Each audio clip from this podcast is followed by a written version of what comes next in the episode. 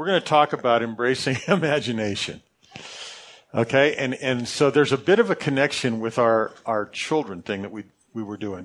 Because uh, one of the very first things that we uh, threw up there as a, a, criteria for children is imagination. You know that they're creative and imaginative and so on and so forth.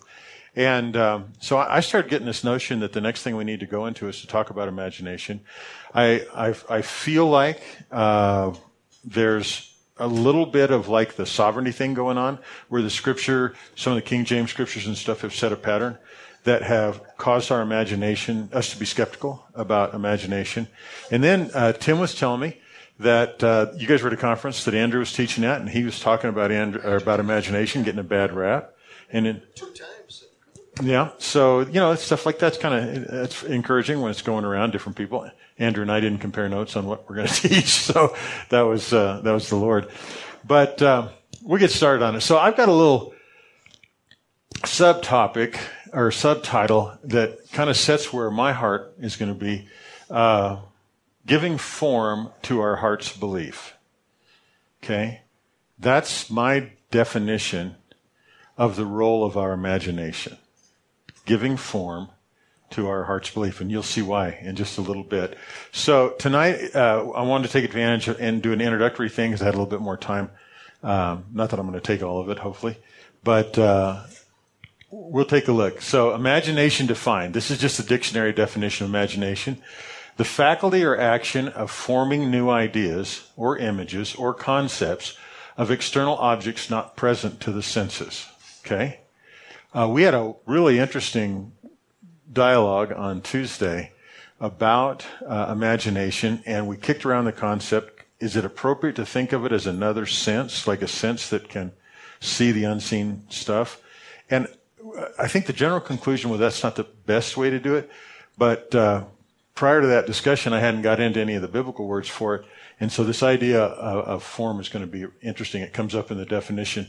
The second uh, definition is the ability of the mind to be creative and resourceful. And uh, I'm going to extend that to the to the heart as well, because remember in, the scripture says that uh, it's with the heart a man believes. So there's a function that we normally attribute to the mind that is a part of the heart. As a man thinks in his heart, so is he. Yeah. So the scripture definitely points towards the heart having a thinking capability. And the last one is the part of the mind that imagines thing. And I always think it's weird in a definition when you use a part of the word. So I had to go and put the verb part about imagine in, and that's to form a mental image or a concept of, or to suppose and assume. So all this is is just a basic English definition of the thing. So I'm going to look at some biblical words with you, and um, we'll see we'll see where it goes from there. In the King James, there are 32 Old Testament references that are translated from seven different Hebrew words for the words either imagine, imagined, imagination, or imagined, something like that.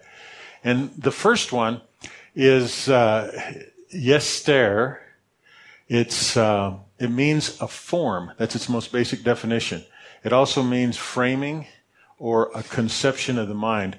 But this part has to do with structure which I thought was pretty interesting. It's, it's adding a form, okay?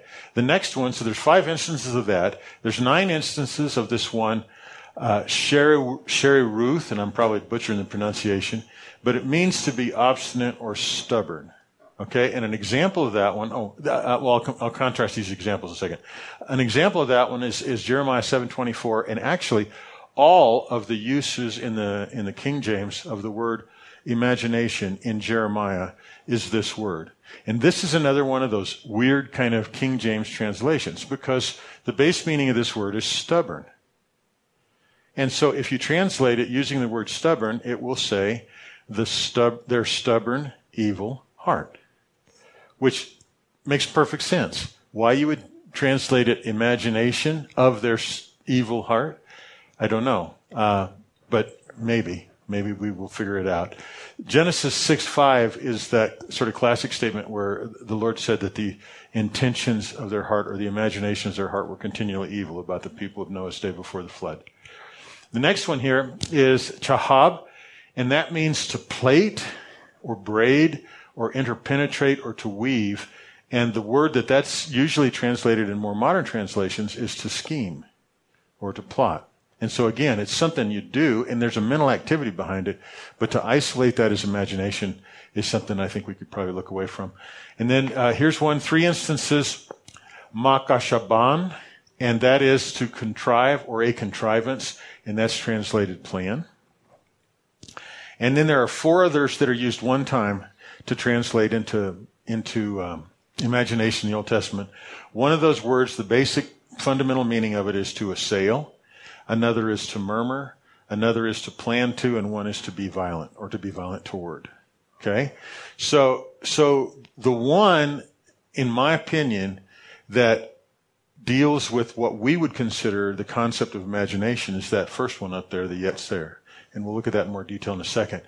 In the King James, there's four New Testament references, uh, and they're only used once a piece. And so again, uh, one of them is dianoia, and it means a deep thought or the actual exercise of thinking. And that is in Luke 151, and let me read that to you. And I have about a million marked places, so we could be in trouble tonight. All right, so Luke 151 uh, is in the Magnificat. So this is uh, this is Mary exalting the Lord, and she says, "He has done mighty deeds with his arm, and he has scattered those who were proud in the thoughts of their heart." Now it says in the imagination of their hearts in King James. New American Standard says in the thoughts of their heart. That's why that one, the fundamental meaning of it, and everywhere else it might be used, it's translated thoughts. Make sense? Okay, doke. Then there's uh, this one in Acts 4:25, and it's a quote of Psalms 2. Uh, why do the nations rage and the people imagine vain things? Is what it says in Psalms. That's what it says uh, here. To the word is meletao, and it it literally means to revolve around in your mind. Can anybody ever identify with a, a concept spinning around in your mind? Okay, so that's translated imagination in King James, but in the New American Standard, most other translations, it's devise. So it has to do with mulling over something and um, it makes me think of those conversations you have with people not in the room. in Romans 121, we're familiar with this one because this is that section where we looked at the idea of the wrath of God, and it's about people who uh, um, uh, have that same kind of thing going on. They're they're they're they're uh, twisting in their head about who God is and what's going on. So let me get there. Here we go. Hey guys. So Romans 121 says, For even though they knew God, they did not honor him as God nor give thanks, but they become futile in their speculations. So now think about this though. All of these words, with all of the negative connotations like stubbornness, uh, schemes, assail, murmur, be violent toward, uh, all of those ended up being translated imagination. And so it's no wonder that we're skeptical about our imaginations, I think, in the same way that we, we saw sovereignty abused in, in the translations that way. Uh, so futile in their speculations. And then the other is kind of, in my at least understanding, my thinking all through my life, it's sort of the quintessential one that, that defines uh, the negative aspect of of imagination, and it's that spiritual warfare passage in, in 2 Corinthians chapter 10, verse 5. It says, We are destroying speculations. Uh, one translation says casting down uh, every lofty thing and imaginations, but we're destroying speculations and every lofty thing raised up against the knowledge of God. Okay, so that's the um, that's the last one there, logismos. Now, um, one of the things that even thinking about the way it was translated in King James, there's nothing that says imagination in and of itself is innately evil or even skeptical. Now, obviously, people that trusted in their imagination to walk on, or people that stirred up or revolved those thoughts in their mind against God. That's kind of a negative concept, but it's a, it's it's a thing applied in a negative way. It's not a negative thing. Make sense? And so we've got to be able to, to distinguish between that, uh, because yes, people are fallen. Like for instance, the passage there in Genesis six five, everybody's imagination was being used improperly. I mean, that was the nature of the, the way the civilization had collapsed after the fall. And, and it led to, to another. This word is used again in Genesis chapter 8 when the Lord said, I know everybody's heart from youth is this way, uh, but I'm still not going to destroy the earth again. So we've got to be able to understand what's being said here and not just like be ultra simplistic. I'm not trying to be overly complicated either, but ultra simplistic about our imagination. Oh, you can't trust your imagination. Oh, you shouldn't use your imagination. You know, same with our heart. Remember we studied about the heart. Sure, your heart has the capacity to have some dark stuff in it, but it also has the capacity to house the King of Glory. And one of those is more important than the other. Which one? you take the guess, you know. And I've actually, I've, I've, got a little illustration to show you later. But so this, this is really it, basically, for the words. Uh, in the in the New American Standard, there's only four references, period, that the word imagination is used, and they're different words. Dama is the word when Mordecai's talking to Esther, saying, "Hey, girlfriend, don't imagine that you're going to escape this thing by just being here in the temple." And you remember it was when the uh, the king had been tricked into making a, an edict against all the Jews. So that would be just like us saying, you know, don't think you're going to get away from this just because you're on the wrong side or right side or whatever. Um, is a, a, picture or an image in Psalm 73, uh, 7. Uh, the, it, what it says there is that the imaginations of their mind run to riot. That's the, the New American Standard. But you can see these are entirely separate words as well. Uh, and so essentially what that means, that word is used one time in the Old Testament for the concept of imagination, and it basically means uh, living in a delusion. Same thing here in Proverbs 18:11.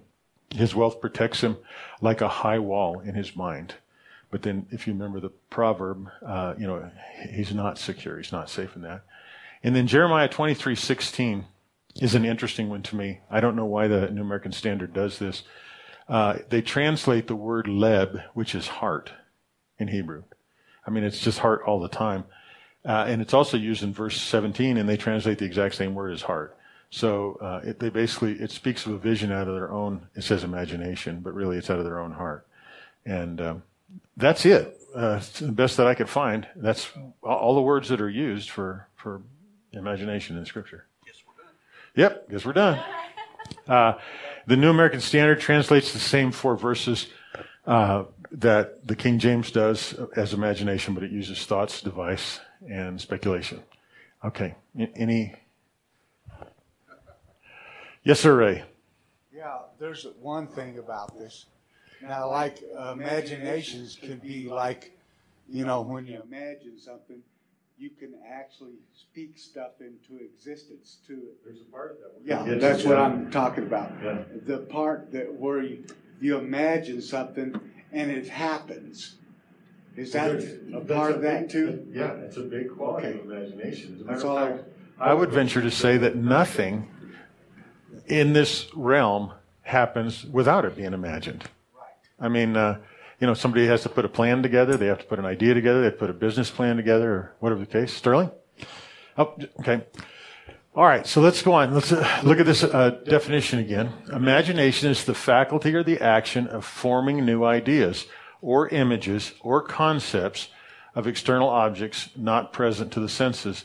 And it's the ability of the mind, and I added the heart because of, you know, the way scripture points out the heart has the ability to think, to be creative or resourceful, and the part of the mind that imagines these things. Why do you think it says external? Oh no. The question is, why uh, does it say external objects? Like I say, it's just a different definition of the dictionary.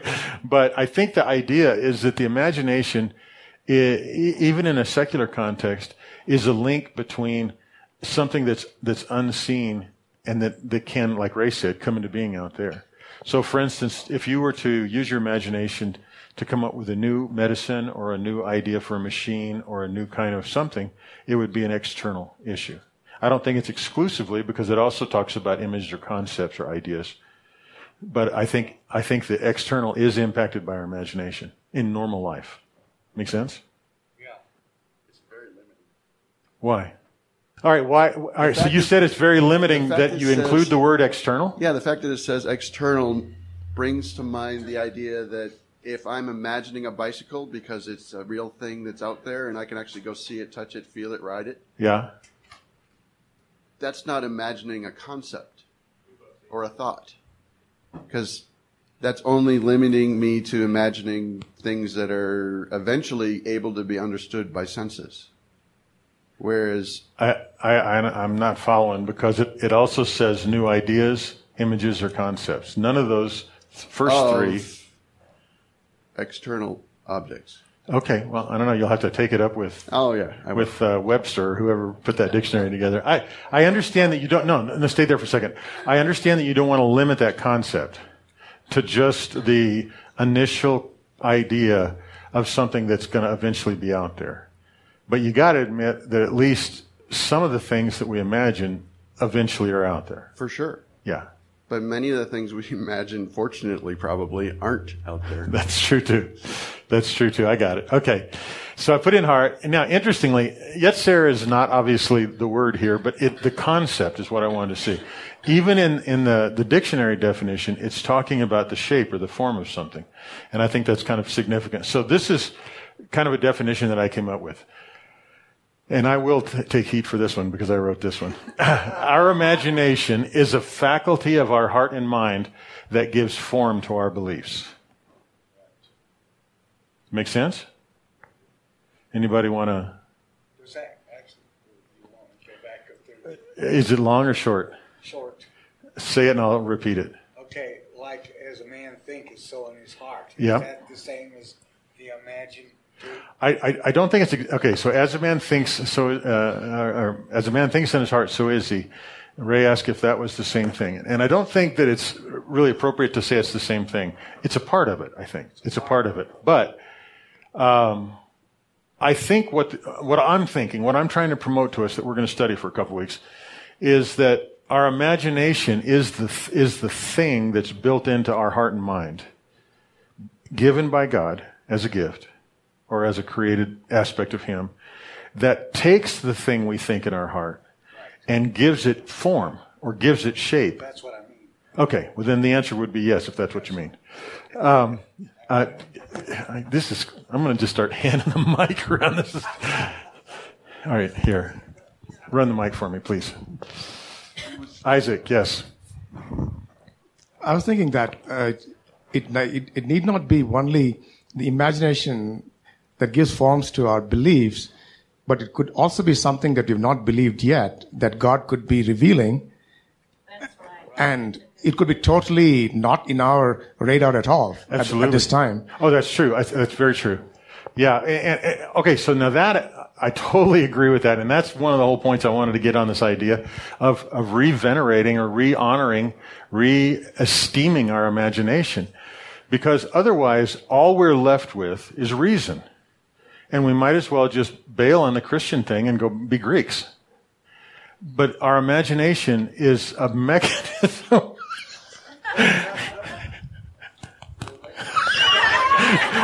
our, our, I I just got a couple more slides to get through. It'll be cool.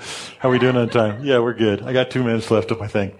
Uh, but, but yes, yes, there's, I think God gave us our imagination to act as a go-between between reason and even, even stuff like trying to obey and hear and interpret what God's saying. Because God says stuff all the time. But the best we can do without help of our imagination is, is, uh, is to come at it from a reason level, a thinking kind of level. And that was one of the big debates we had uh, on, on Tuesday. So like, um, in a minute, I'm going to get the mic back in your hands, Sonny, because Sonny made a pretty strong case that faith, don't throw the mic, faith and, uh, and, uh, well, that faith involves imagination all the time, based on the scripture that says that um, without faith it's impossible to please God. You know, uh, or the prior one that says faith is the substance of things hoped for and the evidence of things unseen. All right, so here's a verse though that I want to I want to seal in our hearts a little bit. This is Isaiah 26, 3. The steadfast of mind, and the word there, mind, is yetzer, the same as imagination. Uh, you will keep in perfect peace because he trusts in you. That's the New American Standard. Now, I don't particularly think that's the strongest translation of this, so I appeal to my old buddy, Young's Literal. All right. So now Young's Literal, compared to this, all these italicized words, him in perfect peace, on you, whose, all of those are added, quote, by the translators for clarity. Young apparently doesn't care about making anything clear. He just tries to get the words down. And so this word yetzer is translated an imagination supported. It's beautiful. An imagination supported, thou fortifiest peace, peace, for in thee, it, the imagination, is confident. Now I understand the imagination flows out of a person, but when we make everything, uh, an, uh, um, when we make everything, how do I want to put this? When we, goodbye. Stop. When we make everything subservient to us as a person, then we are keeping in control of everything. You know what I'm saying? So there's never the capacity for mystery. There's never the capacity for anything out there. And that's what leads to like trying to interpret the scripture so that you have an answer for every question anyone could possibly ever ask. But the truth of the matter is, the majority of what's knowable about an infinite God and an infinite kingdom like heaven or the kingdom of God, we don't know. I mean, by definition, finite people can't know the majority of infinite things that are known.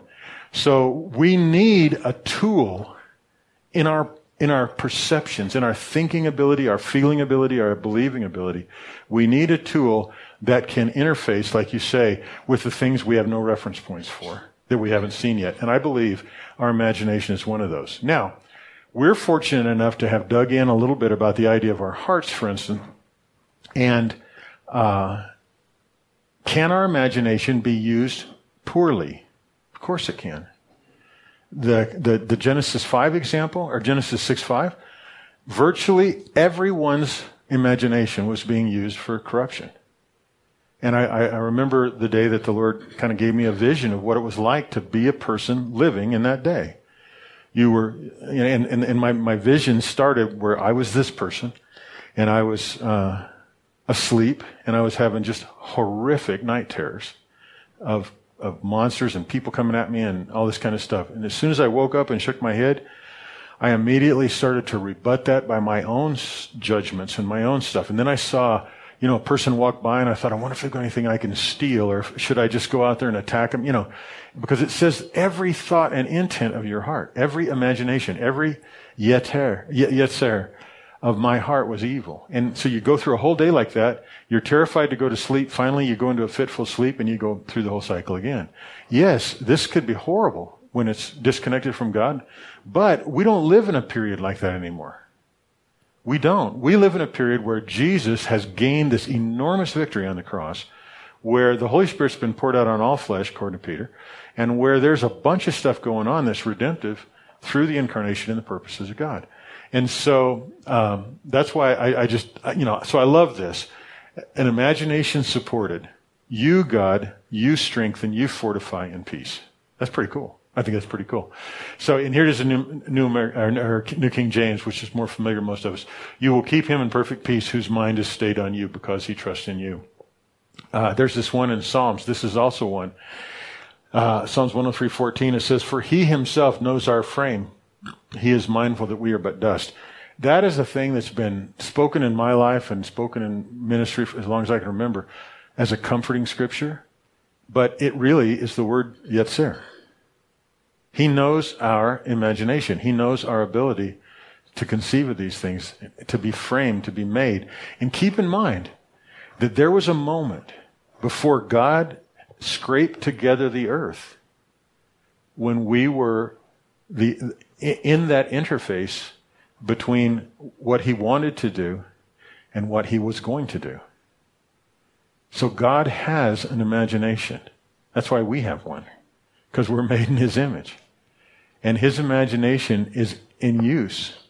So we ask a question on Tuesday. How does a God who knows everything how can he have an imagination or what does he do with it? What does a God do with his imagination? And I still don't know that I have a, a, concrete answer to that, but I know that that moment of time, as the Lord was beginning to gather together that earth before he breathed into it, he had an image, a concept, external to himself, and that's debatable depending on how we, you know, understand all that. But uh, so our imagination is not just a deviant aspect of our mind and heart after the fall. Our imagination is an aspect of the character and the nature of God that has been given to us so that we can engage with the things of His realm, the things of His life that, that we've lost reference points to, and so that we can, yeah, hand him the mic, right? And so that we can be led, you know, just led into places that we haven't already been.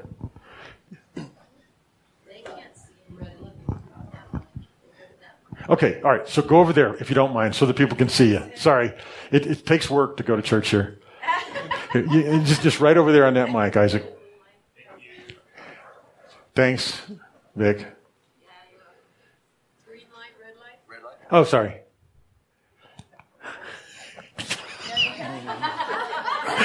Isaac, yeah, your question, buddy. Um, You know, when you mentioned that, uh, you know, does God have an imagination? What's the use of his imagination? A thought that just came to my mind was, before God created man on this earth, he said, let us make man in our own image, even before he formed. Which means that when he said, let us make man, he said, okay, that is a concept.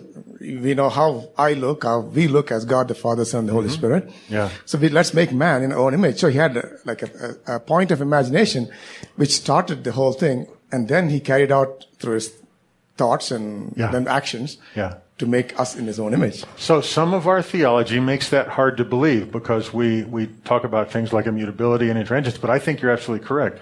Uh, it, what, why don't we let God conceive of things? And then, and, and just like we're called to conceive of things. Uh, hang on. Okay. Uh, Chronicles is a, is a neat one. It shows here, okay, so that, that, that word intentions in bold letters is the word yetzer, which is translated imagination in other places. And uh, so this one says, O Lord, the God of Abraham, Isaac, uh, uh, and Israel, our fathers, preserve this forever in the imaginations of the heart of your people. So two points I wanted to make out of that. One is this is an absolutely positive use of imagination decreed by David as he was praying and so on. And there's some other spots in here where he's praying for Solomon to have that. And it is linked to our heart.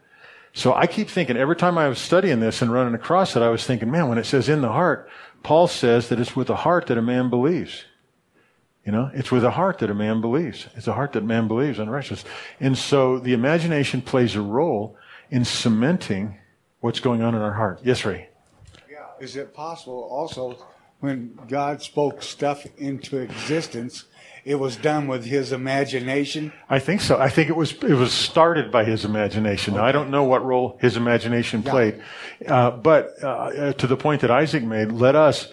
There's probably a role of some kind of collaboration in there. Uh, Our imagination is able to take a bit of an idea from this person, a bit of an idea from this person, uh, a word from the Holy Spirit, an inclination here, something from Scripture, and so I just don't want us to be afraid of it. Sonny, Yeah, I think imagination is so important because it's, uh, I think the word reimagine, because since the fall, we lost the image. We lost the image of God and the image of ourselves. So God is asking us to re image or reimagine what can be possible. You know, in First Corinthians, it talks about what no eye has seen or ear heard, nor the heart of man imagined what God has prepared for those who love Him. So we've lost the ability to see things clearly. So He's asking us to reimagine. Okay, so now this also speaks, Ronnie, to your point about the definition of external. I'm not trying to pick on that. I'm just saying that some of these things already do exist. They just exist in a realm that we can't see with our normal reference points or our normal vision. Yes, sir. This is a simple one. Okay. You use the word form. Yes. There's also, I think, in some of that definition was the word structure, and I see them as being synonymous. Similar. this- They both. or they're helpful to mm-hmm. bring together something so that you can put it in a particular place. Yeah. and then get back to it. Yeah. Or help it have structure. And what was funny to me is the negative aspect of stubborn. I could easily see how a structure stubbornly stays put. It does, yeah. I, although they use that for negative, not positive, like you're alluding to it. Um, yeah, both of those, both structure and form, and framing is a part of the Hebrew definition, the Hebrew word picture about the word yetzer. And, and I do think it, it, it's, it's meaningful. I think it, it's, it's cool. Now, I know I can confess something already that's changed in me over the last few years, but this is explaining why. Is uh, like, for instance, uh, and I still have some doubts about some of these things, and then I'm working through them. But when the teaching started to circulate about the courts of heaven, I saw that as nothing except an overimposition of another kind of structure. But now I understand, and I'm not even saying that maybe it wasn't a little bit, but but now I'm starting to understand that there is a lot of structure in in the world and in the heavens that I don't understand. And so I'd be better off humbling myself and letting my imagination play with that a little bit. Uh, and again, I don't think that means we have to just buy hook, line, and sinker everything that anybody wants to write a book about. But uh, but there's more going on. There's stuff. There's gates. There's doors. There's, and these are straight out of the mouth of Jesus. We've, and if we don't let our imagination run, then we're going to miss a lot of this stuff. All right, so let's ask some questions. Let's just talk about relating to the scripture. Jesus is teaching here. Consider the ravens. They neither sow nor reap. They have no storeroom nor barn, and yet God feeds them. How much more valuable are you than the birds? Does understanding that require the use, the engagement of imagination? Of course it does. Because if you don't come up with some kind of picture, you can't obey what Jesus leads this in with. You have to consider the ravens. You don't just do that in a naked abstract way as if they, you know, and like maybe, maybe you know their genus name or something. You're going to be thinking about this and you're going to see them. You're going to be driving down the road and you're going to see a bunch of them sitting over on the side of the road and you're going to go, yeah, they are being taken care of. And if you happen to be in a position where you're running short, this is going to be an admonition to you. So this is like super basic scriptural learning. And, and we suffer in our country because of the predominance of a, a Western rational kind of thinking that most people don't even consider this an important verse. Think about how you've heard it taught most of the time. And I'm guilty of, of doing this in the past. You boil this down to just some platitude when what it really is is an invitation to engage your imagination and start understanding something about the heart of your father. The same thing down here. Consider the lilies, how they grow. They neither toil nor spin, but I tell you, not even Solomon was clothed, uh, clothed himself like one of these. But if God so clothes the grass in the field, which is alive today and tomorrow is thrown into the furnace, how much more will he clothe you, you men of little faith? So just think for me a second. Let's say you jump over to the place where Jesus uh, is confronted by John's disciples and he said, Hey, I'm telling you guys, there's nobody, nobody in that old kingdom that's greater than John the Baptist, but the least in the kingdom of heaven is greater than him. How many of you have ever sat there and seriously pondered that your stature as a little one in the kingdom is better than David's, is more significant than Solomon's. yeah. See, this is what I'm saying. If we don't allow some of these things to start to form a picture, because you can't just think of this like you're reading a, well, you, you, you have to engage your imagination's point. How about this one? Therefore, since we have so great a cloud of witnesses surrounding us, let us also lay aside every encumbrance and the sin which so easily entangles us and let us run with endurance the race that is set before us. Now, I didn't highlight those, but that's fraught with imagine, imagination fodder, you know. But then fixing our eyes on Jesus. What does that mean? Well, he's gone. I can't see him. No, you have to engage your imagination if you're going to get the benefit of this. He's the author and the perfecter of our faith. What does that mean? Does that make you feel guilty? because you lack faith? Or does it give you hope that he can write another chapter of faith in your heart? And that's a metaphorical kind of imaginary image, right? Him scribing something on me.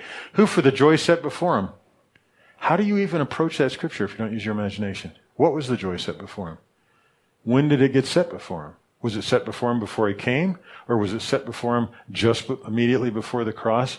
And this is, this is what I want, you know, this is what I like about us actually, is that we're willing to kick these ideas around and not uh, fear like we're going to fall off the edge of a platform and, and, get into some kind of boogers, you know, or whatever.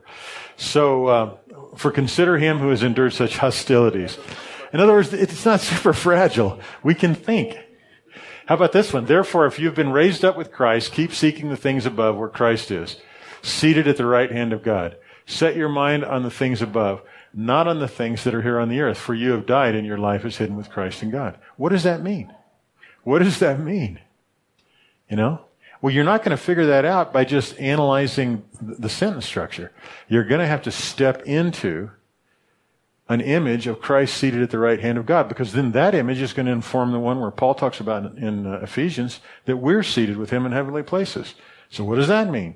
And, and, and what I'm saying is I, I'm starting to get the impression that this concept of imagination is one of those things that down through the ages, the, the enemy himself, the liar, the suppressor, wants to make us afraid of.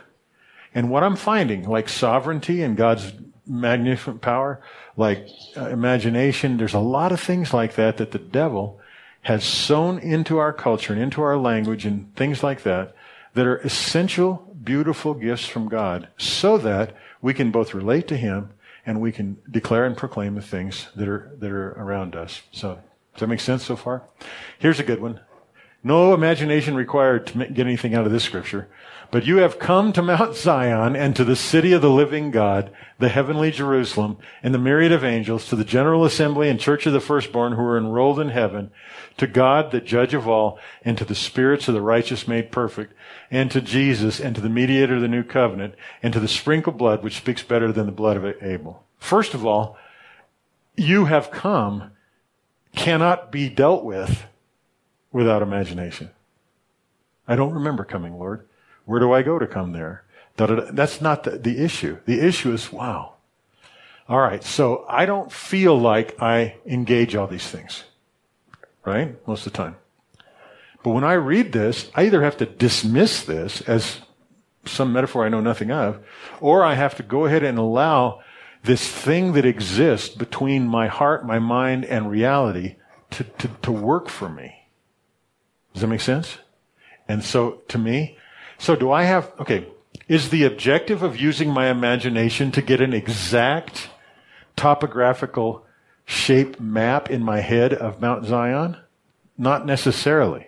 Might that happen? It could. God could speak it if we're open. But no, it's not that. How about the city of the living God? It's okay. So like we have an ascension coming up after church and I'm sitting here watching Nancy shake her head. One of the advantages of understanding that, that we do have access to things we don't fully understand. We have access to the kingdom, not for random, irresponsible reasons, but because of the mighty work that Jesus has done, the success and his desire for us to come, to see, to know, all this kind of stuff that when we pray, we should pray with expectation. When we prophesy, we should prophesy with a certain kind of confidence. And when we ascend and want to look around, we should look with the expectation. So here's one of the uh, early benefits for me about thinking about this, and I want to pass it on to you guys, but you'll have to make it your own. Uh, okay, so uh, shoot me this front camera for a second, Riley. All right, so Jill, this is a little bit of the answer that we were talking about in the ascension the other day. Is why is there a confidence to to speak these things out, and why did the details seem to accumulate? It's because by the grace of God, through some prophetic stuff and a lot of years of things, and then by what's been going on lately and hanging with Nancy and doing a few things, I have confidence that the Lord wants to show me stuff. And I'm not afraid that I might be wrong in how I perceive it because it's from my imagination. So I'm not afraid of that imagination anymore. I don't have to have it proven to me before the fact that I'm only going to see something good, uh, you know, 100% accurate. What I, I mean, I, I watched the disciples walk for three years with Jesus and at the end not be any closer to an accurate conclusion about what his objective was regarding the kingdom of God. And so, you know, and he loved them and they changed the world forever. So he can do that with you and he can do that with me. And, and, and that was just, that's kind of one of the most, um, probably the most helpful mind changes is that, Lord, you built me to see. Now, I don't necessarily see right all the time, but I'm going to give myself to that seeing. Does that make sense? It does. It does. And, um, And um, as you've as you've been been talking, and I've been, I've been, I've thinking, you know, you know, applying why I why I asked asked this you the question. question I did. I did. I'm trying to learn.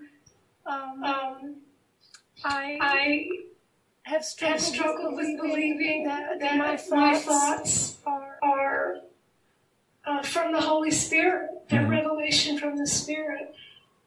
And um, I think part of it is that in the, the circles that I pray with, um, there's some really gifted seers and people who actually audibly hear the voice of God or who sense in their body strongly certain things and they have such confidence in what they're experiencing. And for me, until so far, it's primarily been thoughts. Mhm. And I consider that part of an inspired, potentially ins- divinely inspired uh, revelation. But it seems fuzzier or something to the other people. I'm not talking about ascension groups. I've never experienced in uh, our ascension anybody uh, being suspicious that my thoughts are from my carnal nature. Although, of course, that can always be for any of our revelations. Absolutely. But um, I have in other groups that, you know, I have not only felt it, but they've told me that. They've said, Jill, you're so analytical, you're so intellectual. Uh, you know the word and you come up with a scripture that matches, but it's not the Holy Spirit. You know, you're just speaking out of your mind. But our minds can receive revelation, can't they? They they can, and and that that's what I that's what I'm thinking about about this is that our imagination is tied in, not as some life buoy thrown while we're struggling to stay above the water. It's designed by God and administered by the Holy Spirit and nurtured by the Word so that we can grow in our ability to hear the Lord. Nancy. Yeah, I want to just speak to Jill. Uh, people see in different ways. Some people are radical seers, which is what I am. Other people are sensors, and they sense things, and they can be 100% accurate about the things that they're sensing, even though they don't see it in visible sight. Other people are hearers, and what what I hear you saying is that you're you're confused about whether the things you're hearing in your mind are really from the Lord or not. The issue is when you ask the Lord for a good gift, He's not going to give you a stone or a, a serpent. He's going to give you the thing that you ask for. You have the mind of Christ, therefore your thoughts can be configured by His thought patterns. Another thing that I wanted to say, because you, you brought this up and it's been mentioned several different times, is God, God's imagination created all things. And actually we were in His imagination before the earth was ever created and we existed in that place. So, so the issue of Him having an imagination is Ephesians chapter 6 verse 1 and 2 it says we're called to be co-workers and co-creators together with him for the establishment of his kingdom and his righteousness in all of the earth. If we're going to be co-creators, we have to be able to see what's in his mind for the thing to be created. Because our purpose is to bring Mount Zion in the city of the living God in the heavenly Jerusalem down out of the heavens to establish it in the earthly realm.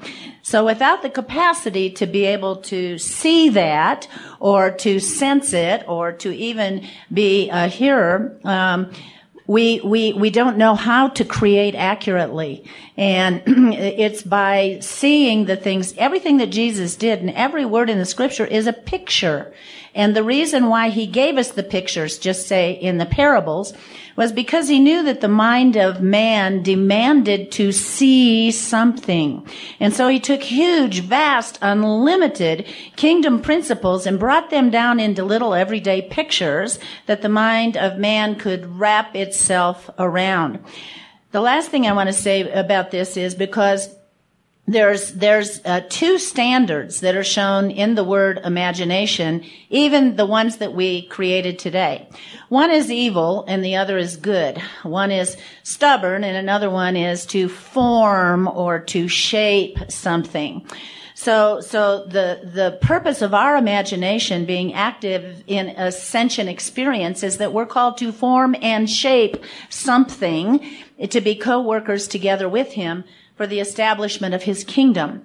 So the idea of the pictures, let's just say Mount Zion, the city of the living God, the heavenly Jerusalem, myriads of angels, those are things that we have to see or sense or experience before we can be qualified to bring down the things that we're seeing from the heavenly realms and manifest those things in the earth. So uh, I just really want to encourage you, Jill, get into some type of ascension group because when you have questions and doubts, um, every every purpose that we are setting our hands to, and this is what this whole thing is about, because it's taking the word imagination and turning it back into the righteous real. So our purpose is to take the twisted counterfeit, which deals with all the evils, their heart was only to do evil continually without ceasing, and switch that thing around and make it uh, represent the righteous real. Because the devil cannot create. All he can do is take something that God himself has created and slightly twist it so that it has a different meaning in our mind or in our imagination. Mm-hmm. Our purpose at the present moment as co-workers and co-creators together with him to establish his kingdom is to take that which he has slightly twisted and untwist it so that we can regain the righteous real and take on the mind of Christ, which is the mind of the Father, bringing us all the way back to the capacity to redeem our, our, our primordial position in Him, which is to function as He functions. So I just really want to encourage you, get into some kind of a group. She's in our ascension group. oh, she's in the She's ascension in Tim group. and oh, Meg's, oh, yeah. that's good. Yeah, so we're That's making, good. yeah, she's, she's, and, and she's not a non-contributing member. Yeah. It's all good. It's but all you good. have to, the Lord says He's given us courage and boldness to know our access to His throne. So you, you just step into the courage and boldness that He's already given you because as a participator already and one that is adding to the ascension groups, every word of every person in an ascension group is essential to the fulfillment of the whole picture. And we saw So, that this week. Yeah. That's cool. Thanks. So here's here's what I think one of the problems is that, that you have to face this kind of stuff a little bit head on. Uh, nobody, none of your Christian friends and nobody in this room would disagree if somebody said, you know, Jesus said this is how we're supposed to pray. Pray that thy, uh, thy kingdom come, thy will be done on earth as it is in heaven. Everybody just nod their head and go, yep, yep, yep, yep, yep. But the minute you start adding details, what is his will? I mean, how many how many conversations throughout your Christian life have you heard trying to distinguish what his will is? It's like it's some unknown quantity, but it's built in to that basic admonition. Pray this way. Our Father who art in heaven, hallowed be your name, thy kingdom come, thy will be done on earth as it is in heaven. When we start adding details, or when we hear those details talked about in terms that we're unfamiliar with, we start to dig in our heels and back up and balk. Uh, but but that's not how the kingdom is built, and that's not how a child is. And Jill, one other point that we talked about a few weeks ago here is that that's what's so amazing when Jesus said, uh, "Unless you are converted and become as a little child, you'll never see the kingdom." We just got to go for that. We just have to go and allow that that innocence and that creativity and that imagination. And, and, and nobody wants to suppress that unless they're just an absolute idiot of a parent. You want to let kids be that way. You want to encourage that. But we get embarrassed when people around us do that. We get embarrassed because we think for something there's some kind of adult sophistication that we bought into that's meaningless. So, Uh, cool, great, great. Anyway, that's that's kind of what I wanted to share from what we talked about the other day. And then, uh, so we're embracing imagination. Let's give honor to the creative gift of our imagination. So, how do you honor something like that? You give it a place in your repertoire of prayers and ascensions and, and, and Bible study. Don't just read over. Next time you read something in scripture, if it's, if it's got a picture in it, if it's got a, the kingdom of heaven is like in it, those all call for imagination. If it's got a word in it, you have to get a picture in your head before you know what the next word's going to relate to. Does this make sense? This is a big deal. This is a big deal. Again, because we have a tendency to try to add value through reasoning and rational. And, and it's, it's not unusual that we do because all of us were born post division between spiritual and faith and things like that and the rational. And so for hundreds of years, you know, 400 years ago or so, 500 years ago, the whole of the European continent was in this battle to try to assign meaning. And 99% of the meaning got assigned to the rational side. And it, it's, it's just developed our cultures and done all those kinds of things. So we're in a position where that can change. And uh, it's funny because you have people resist it, Sonny, like when we were talking about it the other night. And, and quite honestly, if you just slow down and think about it, Sonny's statement that all faith requires imagination. Of course it does. Otherwise, there's nothing to put faith in. there's, there's, that faith can be invested in, you know. Now, there's elements where, and Jill, this is a good point that, that you brought up. Not everything has to have a big grandiose portrait. Sometimes it can be the belief in words. Sometimes it can be belief in the concept, but there's always something going on in our imagination. And, and, and, and I just know for a fact that our imagination is a part of our hearts and minds function. And it's, it's, it's somehow given to us as a go-between to get from what's here and here into what's out here in the world. And so when we start adding details, like you're talking about Nancy of co-creating with God, obviously that's what he wanted from men from the start. The very first thing he told Adam and Eve to do was go do that. The very thing that Jesus did before his disciples were trained in anything was lay hands on them and send them out to heal the sick and cast out demons. If we even consider doing that, we consider that some kind of fruit for the end of your discipleship schooling or something because we lack the innocence of a child to embrace the thing God's given us. Ronnie, this will be the last one. It's a deep thought. Okay. Maybe. That, it, it, it could be interpreted negatively by uh, King James translator. It. What is the difference between imagination and thinking? Uh, they are involved with one another. Okay. All right. Um, so thinking has, I think, a certain kind of limit on it that imagination doesn't. In other words, thinking, in my understanding of, when I think about thinking, I think that I'm pretty much limited to my own reference points in one way or another. Imagination jumps into the front when I start going beyond with questions like what if or or what if we did this, or, or what if it looked like that, or what if you were going to say that or do this. That would be the only answer. Do you think? Do you agree? I don't, but um, I think that thinking, that imagination is part of thinking. I think think I believe that thinking is the bigger thing, and imagination okay. is a subset of it. Okay. Potentially. Okay but with the idea of that's why I do these in series because I could be wrong and I might be able to with, figure it out later. With the main idea of people that are concerned or afraid of imagining, they probably aren't afraid of thinking, and so if they can perceive the I'm trying to use not use the word think all the time. Sure. If sure. they could perceive of not separating imagination away from their thinking, yeah, it may not be as hard for for them to honor right. imagination as a form of thinking. of thinking. That's good. It could be a way that we could, I mean, it could be a part of a language that we could use to reach other people. I don't think anybody that comes here more than three times is afraid of thinking. Um, but I do think a lot of people don't like to think. They want to be told what to believe. And they want to assume that they can believe it by just agreeing with whoever told them. And that's not really it. Go ahead, Jen.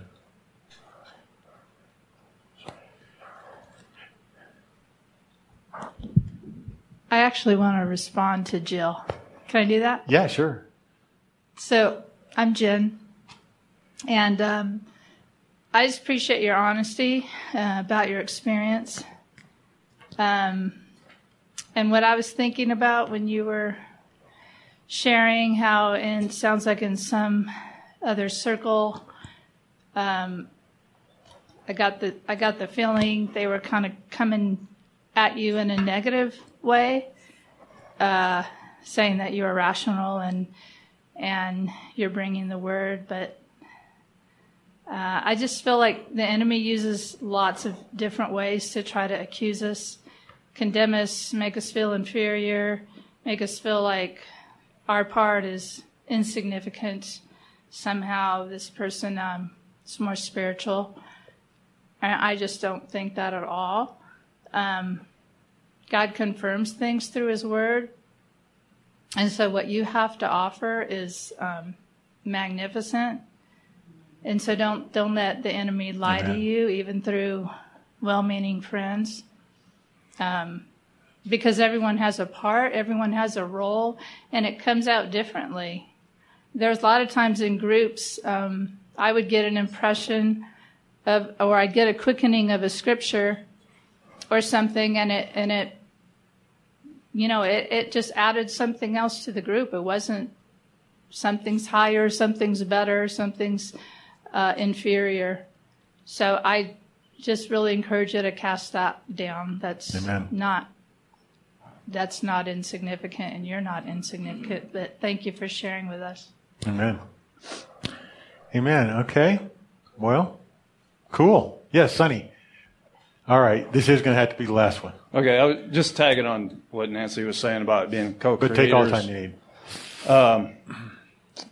You know, originally we were co- we were supposed to be co-creators, and it it was actually subverted through imagination, and that's what the enemy brought to Eve.